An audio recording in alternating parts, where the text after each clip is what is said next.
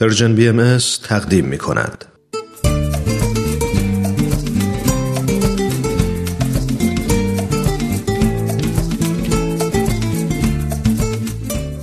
کاوشی در تعصب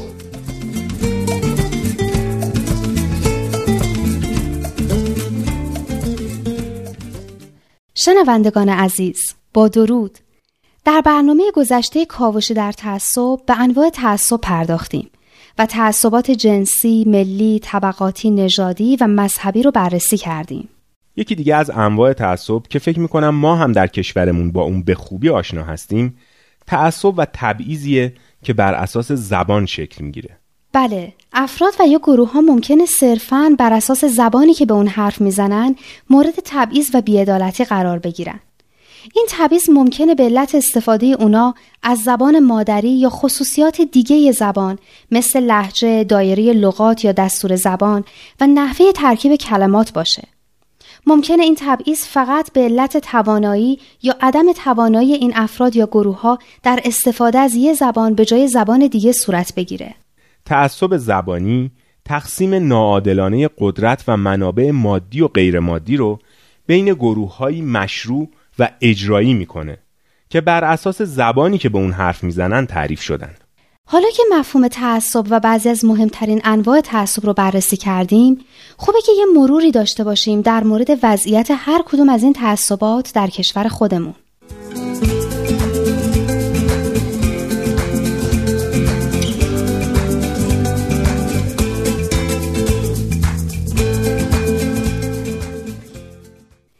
یکی از مهمترین و گسترده ترین تعصباتی که در کشور ما وجود داره تعصبات و تبعیضاتیه که بر علیه زنها یعنی نیمی از جمعیت کشور اعمال میشه. نگرشی که در کشور ما نسبت به زن وجود داره نگرشی سرشار از پیشداوری و تعصبه.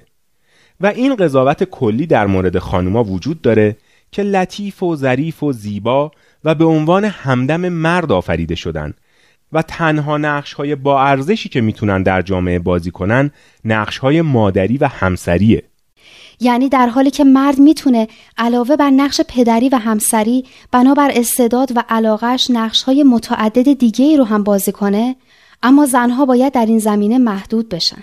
و هر چیزی که تصور بشه ممکنه به ایفای نقش مادری و همسری زن صدمه بزنه که این تصور ممکنه کاملا خیالی هم باشه باید محدود بشه.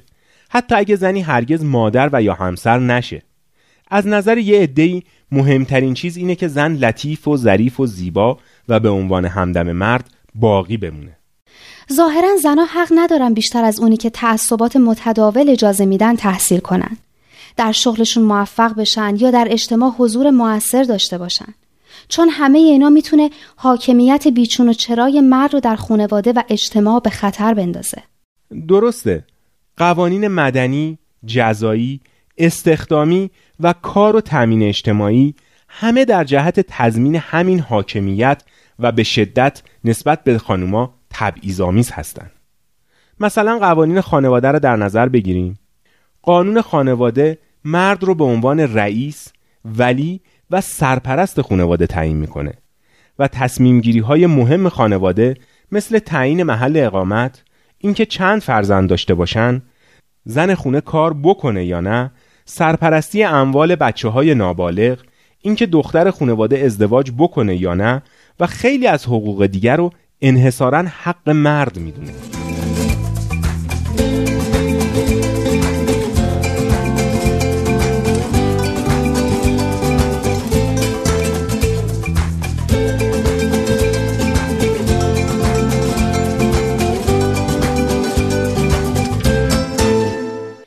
یادم اولین بار که می‌خواستم برای بچه هام حساب باز کنم چقدر تعجب کردم که کارمند بانک به من گفت می‌تونم حساب باز کنم اما بعدا خودم نمی‌تونم برداشت کنم و فقط پدرشون می‌تونه از حسابشون برداشت کنه. تعدد زوجات هم که برای مردا قانونیه و حق طلاق هم که فقط برای مرداست. سن ازدواج برای دخترها 13 سال تعیین شده و سنی که دخترها در مقابل قانون مسئول شناخته میشن فقط 9 سال قمری یا 8 سال و 9 ماهه. در مورد قوانین استخدامی هم تبعیضات زیادی بر علیه زنها وجود داره. زنها حقوق کمتری از مردها دریافت می‌کنند اضافه کار بهشون تعلق نمی‌گیره حق مندی و حق مسکن دریافت نمی‌کنن و خیلی از شغلها کلا به روشون بسته است. حالا هر قدر هم برای اون کار استعداد یا به اون علاقه داشته باشن. همینطور طبق قوانین خانوما نصف آقایون ارث می‌برن و شهادتشون نصف آقایون حساب میشه و در بعضی موارد که اصلا قبول نمیشه. ازدواج اجباری در سنین پایین یکی از بدترین و شومترین نتایج تعصب و تبعیضیه که بر علیه زنها وجود داره. از طرف دیگه مهم نیست که دختر چند سالش باشه. در هر سن و سالی و با هر میزان از تحصیلات و توانایی باز هم دختر قانونا نمی‌تونه خودش برای ازدواجش تصمیم بگیره.